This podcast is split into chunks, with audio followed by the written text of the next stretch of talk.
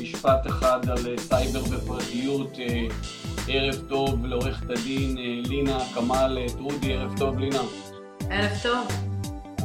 מנהלת מחלקת אכיפה מנהלית ברשות להגנת פרטיות במשרד המשפטים ואיתי כמו בכל שבועיים, באחת לשבועיים בקהילה המדהימה שלנו שהיא אותה ייסדה, בנתה בעשר אצבעות עם חברות וחברים. מיי ברוקס קמפר יושבת אי שם מעבר לערים הקרובים אלינו באיחוד האמירויות, ברילוקיישן חשוב. אני קראתי לה ובצדק הגברת הראשונה של הסייבר הישראלי, עכשיו גם האמירותי. ומיי מה העניינים? הכל טוב. היה לנו שבועות עמוסים פה. המון ידיעות גם על פרטיות, גם על סייבר, גם על הכל ויאללה, אני חושבת שאנחנו פשוט נצלול לעניין שלשמו התכנסנו. אז uh, בהחלט uh, יש לנו באמת הכבוד והזכות uh, uh, לארח את עורכת הדין לינה כמאל טרודי uh, מהרשות להגנת uh, פרטיות. ולינה אצלנו מתחילים בהתחלה ושואלים קודם כל uh, אחרי שאמרנו תודה uh, uh, שואלים הרשות להגנת פרטיות מה זה, מי זה, למה זה? השידור שלנו הוא באווירה מוקללת לא בפורומים הרשמיים שלי שאת מכירה מתוכניות הרדיו והטלוויזיה פה אנחנו באווירה קלילה של סוף יום והמיקרופון הגדול הזה כולו שלך קודם כל תודה רבה לעורך דין עוז על ההזמנה, כמובן למנהלת הקבוצה ועל היוזמה להקים קבוצה חשובה זו, באמת זה, זה אתגר גדול לנהל קבוצה במיוחד בתחום כזה חשוב. כמובן לחברי הקבוצה שהם כולם, אני ראיתי מספר משתתפים וחברים ממש מרשים, אז כל הכבוד. ולשאלתך עורך דין עוז, מה זה, מי זאת הרשות להגנת הפרטיות? אז הרשות להגנת הפרטיות הינה הגוף המסתיר, המפקח והאוכף על פי חוק הגנת הפרטיות. לתכלית, לתכלית זו מפעילה הרשות רגולציה, לרבות אכיפה פלילית, אכיפה מנהלית, שממנה אני מגיעה, אנחנו אוכפים בעצם את כל הגופים פרטיים, עסקיים וציבוריים המחזיקים, המחזיקים או מאבדים מידע אישי דיגיטלי. כמובן אני, אני אתחיל ולהגיד ההתפתחויות הטכנולוגיות בכל העידן המידע, הרשתות החברתיות שאנחנו כאן נמצאים עכשיו בתוך הרשת החברתית, הבינה המלאכותית, הביאו לפריצות דרך מאוד משמעותיות בכל תחומים, תחום הבריאות, החינוך, המדע ועוד. יחד עם זאת אנחנו מצליחים לייצר לא מעט אתגרים וסיכונים חדשים, חדשים לפרטיות שלנו ולכן חשוב שהטכנולוגיות האלה יהיו משמרות פרטיות כבר בשלבי התכנון ושיערך תזכיר השפעה לפרטיות עוד לפני היציאה לדרך. ניתן לחשוב על הרבה מנגנונים משמרי פרטיות בשלבים מוקדמים של כל הפרויקטים, כולנו רוצים להיות פורצי דרך, במיוחד אנחנו במדינת ישראל רואים הייטק והכל, תמיד חושבים על להיות פורצי דרך, אבל חשוב גם לשמור על מנגנוני, לחשוב על המנגנוני משמרים פרטיות כבר בשלב מוקדם, שכאן אנחנו מזהים כרשות להגנת הפרטיות שיותר קשה ויותר מורכב, מורכב לפתור בעיות של פרטיות בדיעבד. ובהקשר זה חשוב לי לציין כי הרשות אה, פרסמה לפני מספר חודשים מדריך עזר של בעצם מתודולוגיה המפרט המלצות לאופן ביצוע תזכיר השפעה על פרטיות לטובת כל הארגונים במשק. מדובר בתהליך אשר נועד, כפי שציינתי, לסייע לארגון באיתור, הערכה וניהול של סיכונים בפרטיות בכל הפרויקטים וכל הפעילויות שאנחנו עושים כארגונים בעיבוד מידע אישי. ואם אנחנו מדברים על פרקטיקות וכלים שהרשות מנסה לקדם, אז פרקטיקה נוספת שאנחנו מנסים לקדם ולעודד את המשק לפעול לפיה היא צמצום הסיכונים מאיסוף מידע עודף. שאנחנו כן ממליצים שכל גוף כולנו אוספים מידע, כל, כל גוף שאנחנו מכירים אוסף עלינו מידע אישי רב.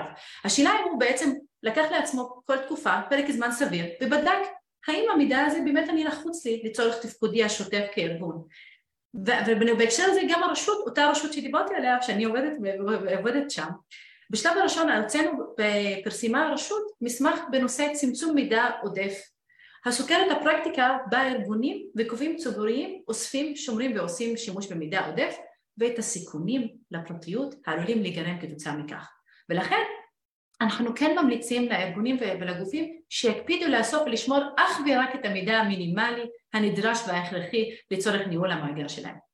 יודגש כי גם אנחנו הרבה עובדים, לא רק אה, באכיפה, בהנחיות, אלא גם במישור ההסברתי, ומסגרת כך אנחנו, אה, עורך דין עוז מכיר אותנו לא מעט, שאנחנו עושים באמת מפגשים דיגיטליים לגורמי מקצוע מכלל המגזרים כדי ומקדמים פעולות חינוך, הסברה והדרכה לציבור.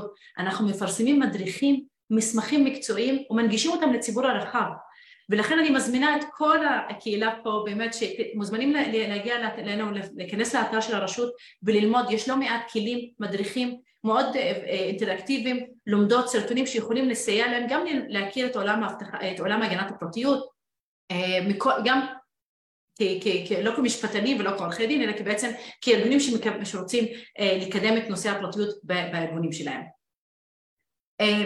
ולשאלתך בעצם לנוגע למדיה החברתית, בעצם אנחנו גם, גם מקדמים פרסומים כל הזמן, מעדכנים פרסומים שלנו בנוגע לשמירה על פרטיות ברשת החברתית, גם אנחנו מתכוונים, גם אנחנו מכוונים את זה להורים וילדים, למשל לקראת החופש הגדול פרסמנו עוד פעם, כמו שכל שנה אנחנו עושים ומעדכנים את ההדגישים שלנו וההמלצות שלנו לילדים ולילדות, איך וכיצד לא להימנע מהרשת החברתית, לא להימנע ממשחקים, אלא בעצם לעשות את זה בצורה יותר מושכלת. והציבור באמת זקוק לזה, ולכן הרשות לא רואה רק את עצמה כרגולטור ואכיפה, אלא גם ככלי הסברתי בכל התחום הזה שמתפתח יום יום, שעה שעה של פרטיות ואיסוף מידע ועיבוד מידע אישי. זה כל כך מבורך לשמוע את זה, ואני באמת מודה לך עורך דין, אה, זה טרודי או טרודי? שאני לא יודעת. טרודי. טרודי. אה, אני באמת אה, מעריכה את זה, כי באמת הפעילות הזאת, כשדיברת על הקהילה, קהילת בטוחים אונליין הוקמה לפני ארבע וחצי שנים, ואני אומרת לצערי היא הוקמה על ידי אדם פרטי. אני אומרת לצערי כי אני ניסיתי בהרבה, בהרבה תצורות לפנות לכל מיני רשויות וגם למערך ולהציע רעיונות כאלה, לצערי זה, כולם הסכימו שזה רעיון טוב וזה לא קרה, אני שמחה, אני מברכת על ה-21,300 ומשהו חברים שיש לנו, חן ירבו, מוזמנים להזמין אלינו עוד חברים.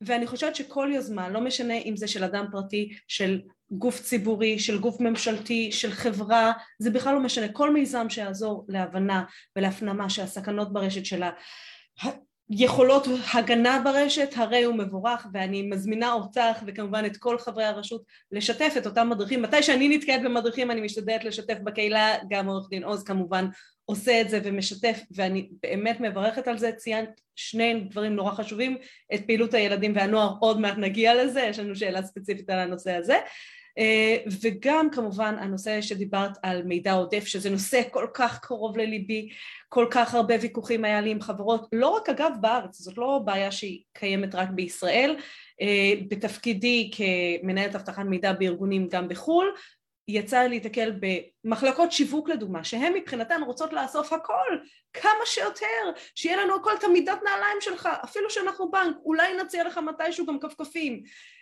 כזה, ממש כל מידע שהן יכולות לאסוף, ואני מבינה את הנקודה השיווקית, אני מבינה את היתרון השיווקי, לצד זאת אני מבינה את הסכנות, וזה באמת מוביל אותי לשאלה הבאה שרציתי לשאול אותך. לפניה, מה כן, שנקרא, הואיל ולינה פתחה ופצחה בזמר משפטי שהוא יכול להיתפס, כי הקהילה שלנו כאן מורכבת מכולם ו- וכולן, אה, אה, אה, מה שנקרא אנשים פרטיים ו- ו- ואנשים שעוסקים בתחום ואנשים שעוסקים במקצועות אחרים ו- וגם, וגם מי שמלאה לו הגיל הנכון והוא יכול להיכנס, מה שנקרא, ולהיכנס כחבר כאן ואנחנו מקבלים במשך כל יום, כל היום, 24/7 אירועים ושאלות מקצועיות שעניינן פרטיות. ומה שאם אני יכול לקחת איזה take away חשוב מהפתיח של לינה ובמסר למשקי הבית ולחברי בטוחים אונליין ThinkSafe Cyber זה שהרשות להגנת פרטיות מכוונת שהיא אמרה תזכיר השפעה אה, אה, באוזן, באוזן בלתי מצוידת נגיד תזכיר השפעה זה בדיוק הכוונה של הרשות שמתכתבת עם ה, נגיד עם המורה אה, הנבוכים ב-GDPR לעשות תזכיר השפעה אה, אה, על פרטיות ופה היא מבהירה מסר. המידע אודותינו צריך להיבנות במסגרת ה-Privacy by Design, עיצוב לפרטיות, דעו לכם חברות וחברי בטוחים אונליין שהציפייה של הרשות הגנת פרטיות שאמורה לשמור על הפרטיות קודם כל על המידע שלנו האישי והרגיש מאותן חברות שאנחנו לפעמים מרצון, כן חופשי, לא חופשי, מודע או לא מודע, מוסרים את הפרטים שלנו המסר של הרשות להגנת פרטיות זה לא עוד מה שנקרא ג'אנגל, זה אך ורק אירועים של privacy by design, לעצב את הפרטיות, לשמור על המידע תחת כללים נוקשים של הרגולציה של הפרטיות, כי זה במטרה באמת לשמור על הנפט החדש, או כמו שאומר החבר שלי, הפרופסור אמיר חורי, הזהב השקוף, עוד נדבר על זה. בבקשה, מי. בהחלט, תודה. אז אני באמת רוצה לקחת את זה דווקא בהקשר הזה של גם מה שאתה אמרת יעקב, גם מה שלינה אמרה, בהקשר של מידע עודף ודלף מידע, ואני רוצה לדבר על אירועי דלף מידע המורכבים והקשים שהיו לנו בארץ, היו לנו כאן כמה אירועים החל מההיסטוריה, פרשת אגרון, דרך שירביט, דרך אטרף, אני לא אמנה את כולם, אנחנו מכירים, ויש עוד רבים אחרים, ואני שומעת את זה הרבה ואני יכולה להגיד את זה שגם אני חלקית שותפה להרגשה הזאתי, ש... רוצים את התעודת זהות שלי, קחו, היא דלפה כאן, היא דלפה שם, היא לקחה, דלפה שם, מה זה משנה שתדלוף מעוד מקום? ושמעתי את האמירה הזאת כמה פעמים, ואחרי ש... אירוע שירביט אני יודעת שהייתה קריאה להפסיק את העימות לפי תאריך הנפקה, לצערי ממש לא מזמן, אני כבר לא מתגוררת בארץ, לצערי לא מזמן, נתקלתי עוד פעם במקום שביקש ממני את תאריך הנפקה והייתי צריכה לחפש איפה תקעתי את התעודת זהות הישראלית שלי כדי להזדהות. איך היום הרשות מגיבה ל... נקרא לזה חוסר אמון ציבורי בנושא הזה? אז uh, תרשי לי תחילה לדייק, כי פרשת האגרון היא לא עוד אירוע אבטחה שאנחנו מכירים. פרשת האגרון התחילה בכלל, ואגב אני חייבת להגיד כי אני ברשות להגנת הפרטיות מ-2010 וזה אחד, זה התיק החקירה הראשון שהתנהל ברשות, עוד בשמה הקודם רמות. מדובר באירוע חמור של גניבת מאגר משם האוכלוסין על ידי עובד מיקור חוץ של משרד הרווחה. אם אני ככה לטובת מי שלא מכיר את הסיפור, אה, עובד מיקור חוץ שקוראים לו ביליק, הוא בעצם העתיק את המאגר כשהוא היה עובד מיקור חוץ במשרד הרווחה ואנחנו יודעים שמשרדים ממשלתיים והרבה חברות מתגאות בזה שהן מתייעלות, בזה שהן מוציאים את השירותים שלהם ל outsourcing, אבל הם לא לוקחים בחשבון את כל הסיכונים הכרוכים בלהוציא שירות כלשהו אה, לשירות outsourcing אני לא אומרת שאסור לקחת את ה outsourcing, בהקשר הזה אני חייבת כן מפנה את תשומת לב הקהל שיש לנו הנחיה מאוד מפורשת איך, להוציא אה, שירותי עיבוד מידע, ישי, מידע אישי למיקור חוץ, היא נמצאת באתר, אה, אבל במקרה הזה של, של, של האגרון בעצם הוא יצר לעצמו עותק, עזב את משרד הרווחה, הלך לעמותה חרדית ירושלמית, החליט שהוא רוצה להתקין את, ה, את, ה, את המאגר שם, התלהב איש העמותה מה, מהתוכנה והיכולות שלה וככה הוא הצליח למכור אותה לעוד מישהו וככה הגיע לה, לאינטרנט. זה ממש לא אירועי הדלף המוכרים לנו היום, לא שירביט, לא אטרף, ששם באמת אנחנו מדברים באגרון, ואגב אם אנחנו מדברים על דלף תעודת זהות, המקרה הראשון שכל פרטי הליבה שרק היה תעודת הזהות, זה היה הבעייתי, בעצם המידע הבעייתי היחיד שדלף באגרון, כל, ש... כל העסק, עצם משפחה, שמות משפחה קודמים, כל השרשרת בעצם, באמת כל העץ המשפחה היה דלף, יצא החוצה ולא דלף כי גורם בלתי מורשה קיבל את הגישה למידע, אלא בעצם הוא היה בעל הרשאה, עשה שימוש שלא כדין וככה ניצל את ההרשאות שלו והוציא את זה החוצה. אבל אלה לא המקרים. אז אם אני רוצה לי ככה לה, לה, לה, להרגיע את האנשים, האגרום בגרסתו שדלפה לרשת היא מעודכנת עד 2006 בלבד. כל הגרסאות שאנחנו מכירים היום הם פשוט מטויבים בעקבות עוד אירועי דלף וזה מה שאני רוצה להגיע אליו. אנחנו היום עדים ואנחנו יודעים שאנחנו נמצאים בתקופה של התגברות אירועי אבטחת מידע. זה אין סוד, אין זה סוד שאנחנו כאן כמדינת ישראל, אנחנו יעד מאוד אטרקטיבי, אוקיי? שאפשר להגיד שהאירועי אבטחת מידע ודלף הפכו להיות באמת מגיפה של ממש. בין היתר דיברת על אירוע, אה, אירוע שירבט, אני יכולה להגיד על אטרף, סייבר סל, בית החולים הלל יפה שהשבית אותו לגמרי אה, ועוד. ולכן השאלה היום, אם אני רוצה להרגיע את הציבור, היא לא האם זה יקרה בארגון שלי, אלא השאלה היא מתי זה יקרה. ולכן בעצם כל האירועים שציינו הם בעצם אם אנחנו כרגולטור, איך, איך אנחנו רואים את זה? זה בעצם מחזק את, ה, את הרצון שלו להביא לתודעה ולציבור, להבין כמה חשוב להגן על המידע האישי שמוחזק על ידי ארגונים. אם פעם חשבנו שאבטחת מידע זה רק עלויות ומי צריך את זה, היום כשמנהלים ארגונים, חלק מהניהול הסיכונים שלהם וחלק מתוכנית העבודה שלהם והעסקית שלהם, התוכנית העסקית שלהם חייבת לכלול היבטי אבטחת מידע. כי בסוף, כשגוף או ארגון מחזיק במידע על אנשים, מידע אישי, הוא בעל ערך רב, וכפי שקרא לו עורך דין עוז, הוא באמת הנפט של, של הארגונים האלה. ולכן כשהוא דולף החוצה, הוא לא רק מזיק לאדם נושא המידע שהמידע דף דלף, אלא הארגונים בעצמם. וראו להלן כל התובנות היציביות והנזק הכלכלי הרב שפקד כל אחת מהחברות והארגונים שאנחנו דיברנו עליהם ועוד הרבה שלא דיברנו ולא ציינו אותם, שברגע שהיה להם אירוע אבטחה חמור שדלף מהמידע, הם פשוט נפגעו מכל, מכל, מכל היבט אפשרי. בין אם זה אמון הציבור, בין אם זה אמון הלקוחות, בין אם זה היבט הכלכלי, והאנשים עצמם, נושאי המידע שהם הכי חשובים פה, נפגעו. במקרה של אטרף אנחנו יודעים את ההשלכות הנזק המשמעותי והרב שנגרם לכל אחד ששם היו המידע שלו דלף במסגרת האירוע. ואנחנו באמת מזכירים בהקשר הזה שבסוף תקנות אבטחת מידע נועדו, וזה בדיוק המחוקק התכוון, שבעצם להביא את ה... את ה ברגע שארגון מביא את עצמו לרמת ציות נאותה לפי תקנות אבטחת מידע, אני יכולה להגיד לו, כממונה על אכיפה מנהלית וכשעוסקת בתחום כל יום, זה לא ימנע את האירוע, אבל הוא יכול באמת להביא, לא ימנע מאה אחוז, אבל הוא יכול להביא, להקטין את הסיכון שהארגון שלך ברגע שאתה יודע שהוא עומד בתקנות אבטחת מידע ואתה מקיים את ההוראות הקיימות בדין, לפי הגנת הפרטיות ואבטחת מידע, אתה יודע שאתה נמצא בראש שקט כלשהו, אתה יכול להיות רגוע, אתה יכול לישון בשקט, חלקי, לא אגיד מאה אחוז, כי בכל מקרה מאה אחוז.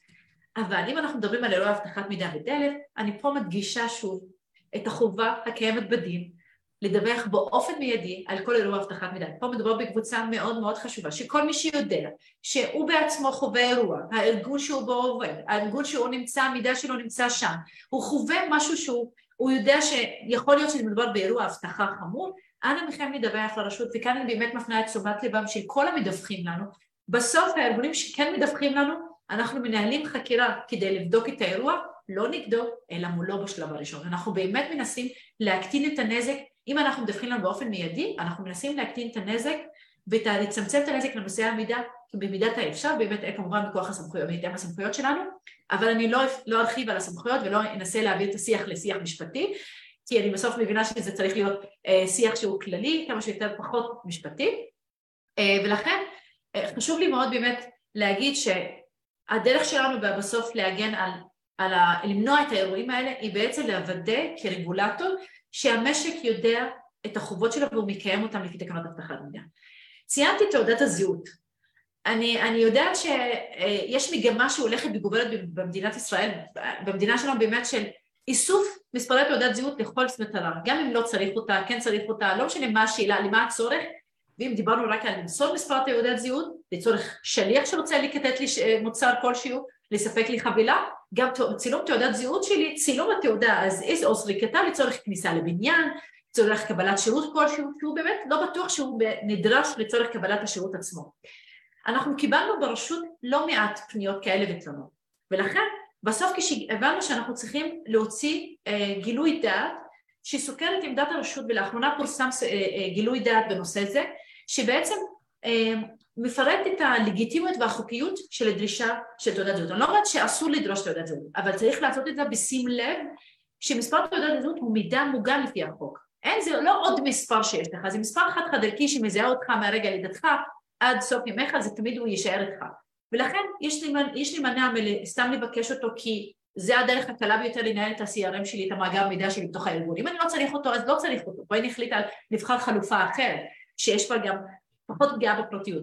יש להימנע מלדרוש צילום תעודת זהות, זה באמת הפך להיות, אפשר להגיד מגפה שכל אחד היום מסתובב עם, עם טלפון עם, עם, עם, עם מצלמה והוא מנסה לצלם, כל, כל שירות הוא מנסה לצלם תעודת זהות, אבל התעודת זהות מכילה מידע מאוד מאוד רגיש וציינת אותו בצדק על התהליך ההנפקה. תהליך ההנפקה הוא, הוא מידע, הוא מאוד uh, ייחודי לכל נושא של תעודת זהות. כל בעל תעודת זהות יש לו מספר ייחודי, שאני פה מדגישה בפני כל הקהילה, באמת, תשמעו אותו וזה באמת מספר ייחודי שהוא יכול לזהות אותך באופן חד-חד ערכי, מיוחד לאור העובדה שמספר תעודת זהות כשלעצמו פרוץ אפשר להגיד, והוא נמצא בהרבה בהרבה מקומות. אז אה, לכן אה, בגילוי הדעת ציינו שכשכל עסק רוצה לבקש מלקוח צילום תעודת זהות, הוא צריך לעשות את זה לפני, לא שאני אגיע לתוך, בסוף, בסוף התהליך להגיד לי, אה, אני לא יכולה להמשיך לך את השירות או לתת לך את המוצר עד שאת לא נותנת לי צילום תעודת זהות. ואז באמת ההסכמה, ממה שעורך דין עוז גם ציין, ההסכמה אה, המידע, את ההסכמה באמת, הסכמה אה, אה, מוחלטת, לא, אין לך הסכמה, אתה כבר לא, אתה כבר בשלב של סיימת את הרכישה, אתה צריך את השירות, ואז אומרים לך, אה, לא, זה לא יכול להיות. ואז אנחנו בעצם מנחים את הגופים לעשות את זה לפני, וכשאדם רוצה מבקש, הוא רוצה להסתיר פרטים מסוימים מהצילום, שזה ייתן לו. אם אין צורך, אם השירות לא דורש את המספר, אה, מספר תהליך הנפקה, או תהליך הנפקה של התעודת זהות. אין צורך לשמור אותו אצלכם במאגר. ואם דיברנו על מידע עודף, באמת זה מידע עודף שאין צורך להחזיק אותו בתוך מאגרי המידע של הארגונים. בהחלט.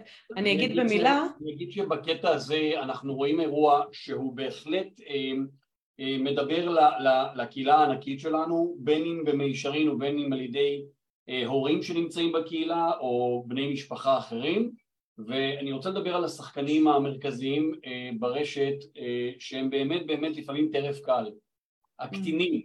הקטינים מקבלים התייחסות בדברי חקיקה במדינות שונות במקום של כבוד בנושא של עיבוד מידע ופרייבסי ואני רוצה לשאול בהיעדר חקיקה קיימת או התייחסות או הנחיה קיימת האם לכם ברשות לינה יש תוכניות בנושא הקטינים? כפי שציינת עורך דין עוז ובצדק, כל הרפורמות הגלובליות המתרחשות בשנים האחרונות בעולם, ה-GDPR, כל הרגולציה, יש גם האמנות והחקיקה הבינלאומית שהושפעו מה-GDPR ואנחנו רואים הרבה, הבליטו ביתר שאת את הצורך בקידום תיקונים בחקיקת הפרטיות בכלל ובקטינים בפרט.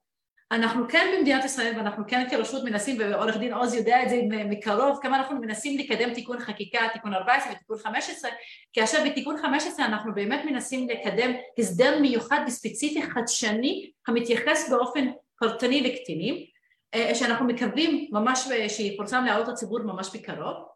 בתיקון 15 אנחנו כן רוצים, להוסיף, מקווים להוסיף ביתר דיוק, עילות אה, אה, חוקיות לעיבוד מידע אישי, אינטרס לגיטימי בביצוע הסכם עם נושא מידע ועוד, חובת מינוי ממונה הגנת הפרטיות בארגונים, חובה לערוך תזכיר השפעה על פרטיות שדיברתי עליו קודם, חובה עיצוב פרטיות, זכויות נושאי המידע, הזכות להישכח שהיא בעצם זכות שאנחנו ממש כאילו צמאים כל הציבור, אנחנו מקבלים יום יום פניות מהציבור שאומר אבל אני כן רוצה להימחק, אני תנו לי את הזכות, אבל הזכות לא קיימת, לא מוקנית בדין, יש פה בעיה, אנחנו מזהים אותה, הזכות לחזור מהסכמה, נתתי הסכמה, מסרתי את המידע, אבל אני היום רוצה לחזור בי מהסכמה. הדין הישראלי היום, במצבו הנוכחי, אינו מאפשר זאת. וכמובן הרחבת חובת היידוע, וכמובן עיבוד מידע לקטינים שהיא סוגיה בפני עצמה, אנחנו כן מתכננים פרק נפרד, הסדרים מיוחדים על עיבוד מידע לקטינים. אולם, ואני כן אמרתי שאנחנו רוצים לקדם, אבל עד לתיקון החוק, ולאור העובדה כי הרשות רואה חשיבות רבה בהגנה על פרטיותם של קטינים, ולאור העובדה כי מוסדות החינוך, שהם בעצם הלקוח המשמעותי ביותר, מבצע, מבצע, מבצעים שימוש גובר וחשוב כמובן, אני לא, לא, לא ממעטת, ממעיטה חלילה בחשיבות של הטכנולוגיה והשירותים הדיגיטליים שהרבה מהמוסדות החינוך כן מנסים לקדם, שחלקם אגב התחילו בתקופת הקורונה, אז אה, בתקופת הקורונה ראינו שיש עלייה משמעותית בשימוש במוסדות החינוך באמצעים טכנולוגיים, כמובן שאנחנו מבינים את היתרונות הברורים, אבל מצד שני זה מייצר המון דילמות אה, ואתגרים חדשים הן למוסדות עצמם, הן לצוותי החינוך, הן להורים, הן לתלמידים וכמובן לנו כרגולטור, איך אנחנו רוצים להגן על הפרטיותם של ילדים ועל המידע הנוגע אליהם. לכן, כדי שנוכל לסייע לכל העוסקים במלאכה, אה, פרסמה הרשות מדריך מאוד מפורט, שהוא בעצם עבודה של, של אה, ריכוז של כל חוזרי מנכ"ל בנושא הפרטיות של משרד החינוך, כל המסמכים שאי פעם אה, שיצאו ממשרד החינוך בנוגע לפרטיות של תלמידים, וגיבשנו מסמך מדריך שמטרתו להציע למוסדות החינוך סט כלים והמלצות לשמירה ולהגנה מיטבית על פרטיות התלמידים והקטינים.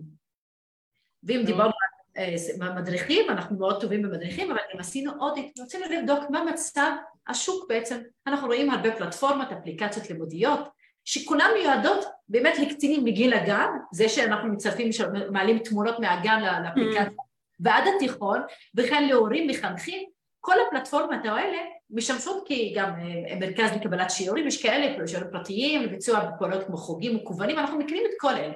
ואז בעצם בחנו אותם לפי ארבעה קריטריונים. הראשון הוא בעצם, אם הם מבינים מה זה בכלל, אם יש להם תוכנית אבטחת מידע, יש להם איזה מסמך כזה של הגנת הפרטיות ואבטחת מידע, דווקא בחלק הזה מאוד הפתיעו אותנו. כמעט 87% מהכל הארגונים שבדקנו שיש להם פלטפורמות אה, ואפליקציות עמדו בזה, יש להם מסמך כזה שמבין פרטיות. אבל בכל הנוגע לשקיפות ועד דרישת המידע, או במיוחד שמדובר באיסוף מידע על קטינים, שזה הקהל היעד, הם ממש, לא, הם, היה חוסר שקיפות טוטאלי, אפשר להגיד, בכל ליידע אותם על המידע המוחזק אודותם, על זכויותיהם, זכות עיון, על בכלל להבין שהם עכשיו רשומים למאגר מידע למטרה X או למטרה Y, בעצם כל הנושאים האלה שאנחנו כבוגרים, כאנשים בגירים, אנחנו מבינים את זה ואנחנו כן יודעים שיש לנו זכות לעיין במידע ואנחנו יכולים לפנות לבעל המאגר, לפנות לעיין במידע אודותינו, קטינים הם לא מבינים את זה, הם לא מכירים את העולם הזה. ולכן היינו מצפים ממנהלי האפליקציות שהם יהודיות לקטינים שיציגו קצת שקיפות. מה עם היבטי אבטחת מידע? אני יכולה להגיד שפה היינו, קצת, קצת הייתה בעיה. כי כולם רוצים לחסוך. מה לעשות, מידע קטינים מי צריך לאבטח אותו יותר מדי, אז ראינו שבחלק גדול מהגופים לא עדכנו אמצעי הגנה מתאימים, סיסמאות של קטינים נשמרו באופן פתוח, ואם אנחנו מדברים על קהילה סייבר ואנשים מקצועיים, אז קליר טקסט וסיסמאות זה לא הדרך הנכונה להגן על סיסמאות, במיוחד אם מדובר באנשים שיש לך מידע רגיש, ציונים, יכולות, אה, אה, מידע רפואי עוד אותם, אז כדאי אה, לא, לא להכניס אותם לפורטל שהסיסמה שלנו שם שמורה באופן גלוי ולא מוצפן, אבל איפה בעצם הייתה ההפתעה של כולנו? בניהול שירותי מיקור חוץ. כאן הבנו שבעצם כל הגורמים האלה של מפתחי אפליקציות, בעלי אפליקציות, בעלי אתרים, אה, חוגים והכל, כולם בעצם נעזרים בשירותי מיקור חוץ. מרביתם, אם לא, מרביתם הבנו שבעצם לא מבצעים התקשרות עם ספק מיקור חוץ לפי הוראות התקנות. הם בעצם לא בודקים שהמיקור חוץ עומד בתקנות אבטחת מידע, שבכלל הוא מנהל מערך אבטחת מידע נאות, שלא נדבר על בכלל, שהוא מבין בכלל מאבטחת מידע, הם לא עשו בדיקה של קיום תקנות אבטחת מידע, לא עשו בקרות ולא כלום, ולכן אנחנו ראינו שחלק גם מבעלי אה, האפליקציות לא ידעו בכלל שיש להם חובות כאלה, וכאן זה המקום להגיד, כשאתה מייצא, רוצה לתת שירות שיש בו עיבוד מידע אישי ואתה לצורך כך אתה נדרש ונעזר במיקור חוץ, יש לך חובה כבעל מאגר שאתה אוסף את המידע, לבדוק שהספק שלך עומד ברמת אבטחה, ואני לא אפרט את כל התקנה 15 ולא את הנחיית הרשם בנושא הזה, אבל כן אני מפנה את תשומת ליבם שיש לנו, יש הוראות ספציפיות בדין הישראלי שמחייבות אותך לעשות חושבים לפני שאתה מוציא הכל החוצה. חד משמעית. קודם כל תודה על הדברים האלה, אני רוצה לתת כאן שתי הערות על הדברים שאמרת. אחת לגבי החלק האחרון שדיברת על זה שכם כנראה מבעלי העסק לא מודעים לאחריות שלהם וכולי, אמרת קודם קטינים בשונה ממבוגרים לאו דווקא מודעים לזכות שלהם לעיין במידע, לעדכן וכולי. בעדינות אני אגיד כנראה שגם רוב האנשים הבגירים לא ואני לא אומרת את זה כביקורת, אני אומרת את זה פשוט כדבר מציאותי, גם השאלה זה גם האם זה בכלל, סליחה שאני אומרת, מעניין אותם, אתם צודקים שצריך קודם כל לבקש את תעודת זהות שלי ולא בשלב האחרון, אבל אם ראיתי נעליים נורא נורא יפות ואני אדם פחות מודע, לא בטוח שזה מה שיעצור אותי, ולזה אני חתרתי בשאלה הקודמת. אז זה סתם נקודה למחשבה, ולכן אני כל כך שמחה שהסכמת להתארח אצלנו כאן, כדי כן לשתף ולהעלות, וכמובן שהפודקאסט עולה לא רק בקהילה שלנו עם ה-20 אלף, הוא עולה לכל פלטפורמות הפודקאסטים וליוטיוב, והרבה אנשים כבר צופים בנו, אז זה כיף גדול. אז זה ככה הערה ראשונה. הערה שנייה, הזכות להישכח. מחוקקים יקרים, אנשי משפטים אהובים שלי, ויש לי הרבה חברים משפטנים, המון, יש לי אח עורך דין, ויש לי גם את יעקב שהוא גם אח עורך דין, אבל זה לא, ללא קשר דם. יש פער בין מה החוק רוצה לבין מה הטכנולוגיה מסוגלת ליישם. ה-GDPR בא עם כוונות הכי טובות בעולם. אני כאשת אבטחת מידע עם עשרים ומשהו שנות ניסיון, עבדתי כ CISO, אין לי מושג, תבואי אליי עכשיו, תגידי לי מיי, תמחקי אותי מהרשומות, אין לי דרך לעשות את זה. לא באמת, לא אם אני רוצה להיות כנה איתך. אם אני כנה איתך, אוקיי, אני אסיר אותך מה database עכשיו. אבל מה עם הגיבויים? נכון. אבל... מה עם כל... ולכן אני אומרת, הדרישה החוקית כאן היא נכונה, ולדעתי דווקא העבודה היפהפייה שאתם עושים בהנחיות אבטחת מידע, הנחיות פרטיות במקרה שלכם, בשלבי הפיתוח, היא הנכונה. כי אם היו חושבים על זה בשלבי הפיתוח, של מוצר. נכון. אז היה אפשר לעשות את זה, אבל היום בדיעבד לבוא למערכת, לבוא לפייסבוק ולהגיד פייסבוק יקרים, האהובים שלי בואו תמחקו אותי, יהיה להם נורא קשה לעשות את זה, ואני לא מאשימה אותם כי גם אני לא יודעת איך לעשות את זה. אז זה... אפשר, אני מסכימה איתך שמבחינה טכנולוגית זה גם, אני אשים את הצד המשפטי קצת בצד, ואני בטח גם בשיח טכנולוגי, כי גם אני אה, מגיעה מהתחום הזה, אני מאוד מבינה ומזדהה שיש קושי אבל ברגע שאתה, מיד, ברגע שאתה קובע חובה, תסכים איתי שברגע שנקבעה חובה, הטכנולוגיה מתחילה לפתח כלים כדי לעשות את זה. אני לא בטוחה שנעשה מאה אחוז מחיקה, אבל אני, אני כן רוצה שההסכמה שלי, אם אני חוזרת בי מההסכמה, שאני אדע שלא יעשו יותר שימוש במידע שלי. אמנם זה לא ימחק, לא יהיה ווייט מאה אחוז, אבל אני אדע שאף אחד לא ינצל את המידע שלי ואני אדע שהוא מאובטח ברמה שאני יודעת שהוא מופרד מהמאגר שמשמש את הארגון. זה מספיק מבחינתנו, שוב אני אומרת, אבל כמחוקק אנחנו כן מנסים, כרגולטור מנסים לקדם את הזכות להישכח, אבל אני מבינה שבסוף יכול להיות שאנחנו נלמד מה, מהטובים ביותר האירופאים שקדמו אותנו בחקיקה והם, והם באמת נתקלים בקושי הזה יום יום, אולי לעשות את זה בדרך אחרת, אבל בינתיים אנחנו, אנחנו באמת צריכים לקדם את, ה, אה, את הניסיון שלנו לחוקק את הזכות הזאת כזכות שהיא מוקנית, שהיום בכלל, אתה יודע, once נגעת ברשת אתה כבר זהו, אין לך, once נגעת במאגר מידע, אין לך איפה, חוץ מלעיין, לתקן את המידע במידה והוא טעון תיקון, וזה גם לא פשוט, צריך להוכיח שיש לך טעון תיקון, אם מסרת אותו מרצונך אז איך טעון תיקון, אה, אולי עדכון, אז אין לך כלום, אז באמת המצב של אפס או אחד אני מעדיפה את האמצע שאולי אוקיי לא נקבל את המאה אחוז מחיקה אבל האפשרות לחזור בי מהסכמה זה מאוד חשוב ובמיוחד שאתה יודע שוואלה אפשר להתחרט גם, גם במאגרי מידע, גם כשהסכמתי זה גם אפשרות זה לא, זה לא רע להגיד שחרטתי ובעל המאגר יגיד קיבלתי אני מוציא אותך אוקיי? לגמרי. צריכה מהניהול השוטף שלי. מה אם, וכשאני אעשה בדיקה חוזרת, האם אני צריך את המידע הזה, אולי אני אחליט למחוק אותו כי הוא מודע עודף שהוא לא חיוני לי. ואז אני מתקשר עם הכל, כאילו אוקיי, אין לי זכות להימחק, אין לי זכות להישכח, אבל הארגון כשיעשה בדיקה ויגיד, אה, המידע הזה אני כבר לא צריך אותו. ופייסבוק שתגיד, המידע של משתמשים ב-2006 הוא כבר לא חיוני, אולי כן תרצה למחוק אותו, כי אין לה צורך בזה. אז הכל ביחד בסוף משלים את, ה, את, ה, את הרצון שלנו כרגולטור באמת לחזק את הזכות לפרטיות, את השליטה שלי במידע שלי ובעיבוד שעושים על המידע שלי. בהחלט, תודה על זה. אה, שאלה אחרונה, בנושא של בני הנוער שדיברת עליה והוא כל כך בוער גם בליבי, אני יודעת שכרשות אתם מקיימים הרבה מאוד שיח גם עם כל מיני גופים, אמרתם, אמרת על משרד החינוך, בתי הספר, בני ובנות הנוער עצמם. עכשיו הניסיון האישי שלי בקהילה, גם האישי שלי וגם בפעילויות שאנחנו מקיימים בבתי ספר, ושנה שעברה היה לנו מעל 80 מתנדבים שהלכו לבתי הספר בשבוע בטיחות ברשת. גם אגב יש לי ילדה מתבגרת ושתי אחייניות מתבגרות, אז אני גם רואה את זה בבית מה שנקרא. ואני רואה שהתפיסה שלהם, של מהי פרטיות, מאוד מאוד שונה ממה התפיסה של הדור שלנו, של מה זה פרטיות. ואני רואה גם את השיח, ואני הרבה חושבת על זה ביני לבין עצמי, האם הדברים שהיום מזעזעים אותנו ומה שנקרא יכולים לפסול מועמדות של מישהו מלרוץ לתפקיד ציבורי כזה או אחר, האם זה יהיה גם נכון בעוד עשרים שנה? כי לפני עשרים שנה גם הנושא אפילו של גירושין היה יכול לפסול, אם אני הולכת רגע על מקומות יותר מסורתיים, הברית וכולי, היה פוסל.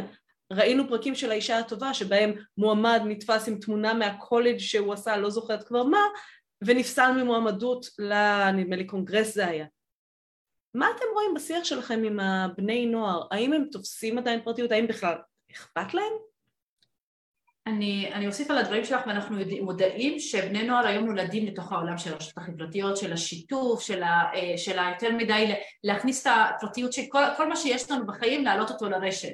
אנחנו מבינים את זה ולכן אנחנו, כל מה שאנחנו מנסים לעשות זה לא למנוע מהם ואו להגיד, אנחנו מבינים גם את ההבדל בין הפרטיות, איך שאנחנו תופסים אותה לבין מה שהם, מה, ש, מה שהם תופסים אותה אבל חשוב לנו לשאול אותם כל הזמן, להעלות להם בפניהם את השאלה למה חשוב לשמור על הפרטיות? זה בעצם, זה השאלה שאנחנו, כשאנחנו פונים לקהל, ואני עושה בעצמי המון המון הדרכות כנציגת הרשות, בין בין בבתי ספר פרטיים ובין בזה במוסדות חינוך אחרים, ואני יכולה להגיד לכם שתמיד השאלה, אני שואלת אותם למה צריך לשמור על הפרטיות, ואז זה מתחיל שיח, כי בסוף הם לא בטוחים שהמידע שהם עכשיו משתפים הוא יכול להגיע לאנשים שהם לא בטוח שירצו שיגיע אליהם, וכפוסטים ותמונות שיעלו לרשת והם מופצים הם יכולים להישאר גם אחרי שסגרתי את החשבון, גם אחרי שזה, וזה משהו שאנחנו כן מנסים להעלות את המודעות. ואגב, דיברת על דוגמה של, ה, של, הבחור, אה, של האיש מהקונגרסים, אז לאחרונה התפרסמה ידיעה בכלי התקשורת הבינלאומיים אודות בחורה שהתקבלה בחברת הייטק שהיא חשקה בה מאוד.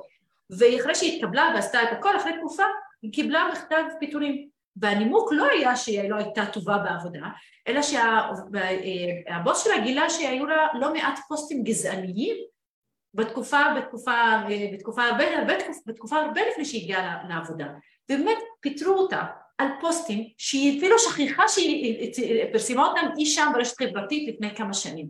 זו דוגמה באמת שיכולה להמחיש עד כמה חשוב להיות ערני לפני שמקישים על פוסט חפץ ברשת. ואז אנחנו באמת גם מנסים להסביר להם בשיח הזה כדי להכניס להם, כי אנחנו מבינים את השוני בתפיסות שלנו, שכן, כדי שהם יוכלו גם בסוף להעצים את השליטה שלהם, ובסוף כולם רוצים, הילדים גם של היום רוצים שליטה. זה בדיוק מה שהם הם מאוד קנאים לפרטיות, אבל במובן אחר, הם רוצים לשמור על כל אצלם, לדעת שיש להם שליטה. אז אנחנו כן מנסים לנהל את השיח איתם בצורה שכמו מותאמת להם, ולכן הרשות למשל מקדמת פרויקט מנהיגות נוער לפרטיות. מדובר בשיתוף פעולה של הרשות עם מערך הפיקוח לזכויות התלמיד, משרד החינוך, המועצת לתלמידים והנוער הארצית. מה אנחנו עושים במסגרת התוכנית? אנחנו, המשתתפים והמשתתפות מקבלים ידע, המון כלים בנושא הגנת הפרטיות במרחב הדיגיטלי. לאחרונה, ממש מחזור שני, לאחרונה של תלמידים ותלמידות סיים את התוכנית של מנהיגות נוער לפרטיות. אלה תלמידים שבאמת במפגש הסיכום, אה, מה נתנו, איזה הרצאה? נתנו הרצאה בנושא טכנולוגיות עתידיות, deep fake. כל הנושא של יצירת תכנים מזויפים ועיוות מניפולטיבי של המידע הקיים והנפוץ ממש המון המון במרחב הדיגיטלי היום ועל ההשלכות של השימוש בטכנולוגיות האלה אה, כגון בטכנולוגיית זיהוי פנים, בטכנולוגיית בינה מלאכותית, על כל מה שקשור לפרטיות. במסגרת הזה באמת הופתענו כמה שהשיח היה מאוד מעניין. הבני הנוער שאנחנו תופסים אותם שלא מבינים פרטיות, הם פשוט מאוד מאוד מבינים את הפרטיות, אבל הם רואים את ה... אה, כן רוצים להבין את ההשלכות של אי השמירה על הפרטיות כדי להעלות את המודעות. מה שאנחנו בעצם תמיד הזהירו אותנו ואמרו לנו אסור, אסור, אסור, הם רוצים להבין, לראות את ההשלכות כדי להגביר את המודעות שלהם ואת הניסיון שלהם להגן על הפרטיות.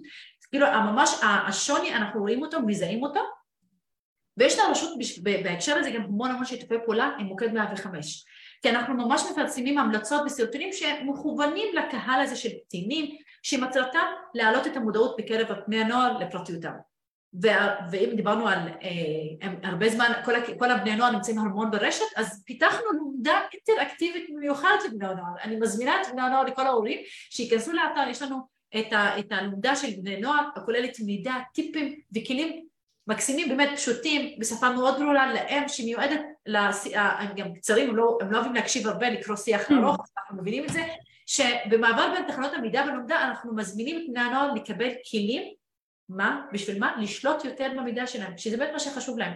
ואם כבר דיברנו על הרצאות ו-105, אז אנחנו באמת כנציגי הרשות, ואני באופן אישי, אנחנו עושים המון אה, הרצאות במסגרת שפ"י, במסגרת מוסדות חינוך, לימוד ובתי ספר בכל המגזרים, אפילו במגזר הערבי, בבתי ספר פרטיים, מזמינים אותנו אה, לעיתים קרובות לבוא ולעשות הרצאות כדי לשמוע בעצם מה מטריד את התלמידים בכל הקושי בנוגע לפרטיות, איך הם שומרים על הפרטיות, איך להגן על הפרטיות, וכפי שאמרתי, כשהם נתקלים בדוגמאות להשלכות על אי השמירה של פרטיותם, המודעות שלהם לזכות לפרטיות מתעצמת. מהמם, ואני אשמח לקשר כאן, יעקב שנייה, אה, אני אשמח לקשר פה למטה לפוסט הזה אחר כך יעקב ואני ולינה אנחנו נשתף גם קישור ללומדה וגם למדריך לבית הספר וגם למדריכים האחרים שאת ציינת אני מאוד אשמח לבוא לשרשר את זה לפוסט הזה מי שירצה יכול לחפש את זה גם פה וכמובן באתר של הרשות להגנת הפרטיות. מוזמנים להגיע. לאתר של הרשות באמת לגלוש כי יש המון המון מידע. אז אני אומר את זה כבר שנים וזה רק הולך ומתעצם. אה, אתם אה, נכנסים לאתר הרשות להגנת פרטיות נרשמים שם ומבקשים לקבל מידע, מה שנקרא ברשימת המיודעים, אני מבטיח לכם, בהבטחה אישית, זה לא אתר חופר וזה לא ניוזלטר חופר, זה נקודתי, זה ממוקד, ובכל פעם שמקבלים push או לפייס או בלינקדין או במייל, זה תמיד דברים מעניינים שמהדהדים את החובות של אוספי המידע, מחזיקי המידע, הבעלים, אל מול הזכויות שלנו כאזרחים שרוצים לשמור על הפרטיות שלהם. זאת ועוד, אה, למי שהצטרף אלינו אה, במהלך הרעיון הזה עם לינה. אה, אני שאלתי על מבנה הרשות כדי באמת לספר לבטוחים online, Think Safe Cyber, מה זה הרשות להגנת פרטיות. שאלתי גם בנושא קטינים. מי שאלה גם בנושא אירועי האבטחה הגדולים שהתחילו בדבר המסורתי של דלף מידע מתוך הארגון רוצה לומר פרשת הארגון, יש לומר פרשה פלילית, כן, יש בדיני הפרטיות סעיפים שניתן לפיהם להאשים, קודם כל לחקור, להאשים ולהרשיע גם לפי הדין הפלילי, ומי שאלה עוד אה, גם על אה, בני הנוער, ושמענו ואנחנו, ואני אישית נהניתי, הנאה צרופה משני חבר'ה צעירים שהגיעו משני קצוות בארץ לאחד מהדיונים בוועדת חוקה בכנסת הקודמת, ואנחנו יודעים שבני הנוער למרות ששובל המידע שלהם הולך ומתרחב וגדל כל הזמן, כן חרדים בסופו של דבר לפרטיות, ולא נדבר על גנבת זהויות של בני נוער בארצות הברית, ולא נדבר על הרבה מאוד דברים אחרים. את כל זה אנחנו כמובן, אה, מי ואני נסכם ונשתף בכל המדיות שלנו. אה, אני רוצה באופן אישי אה, להודות לך על שתמיד את נמצאת שם, עורכת הדין לינה כמאל טרודי, הרשות להגנת פרטיות, מחלקת האכיפה המינהלית. תודה רבה גדולה בשמי ואני מעביר את זכות הסגירה למי. בבקשה מי. תודה רבה יעקב. קודם כל אני גם רוצה להצטרף לתודות לך לינה, באמת שיח מרתק, ואני מכירה את הרשות עוד מימי רמות, מימי יורם, ובאמת עברנו הרבה גלגולים, ויש ביקורות והביקורות, אני רואה שהן נופלות על אוזניים מאוד מאוד קשובות, ואני רואה שיש הרבה פעילות, וזה לא חדש, וקודם כל יישר כוח על הפעילות.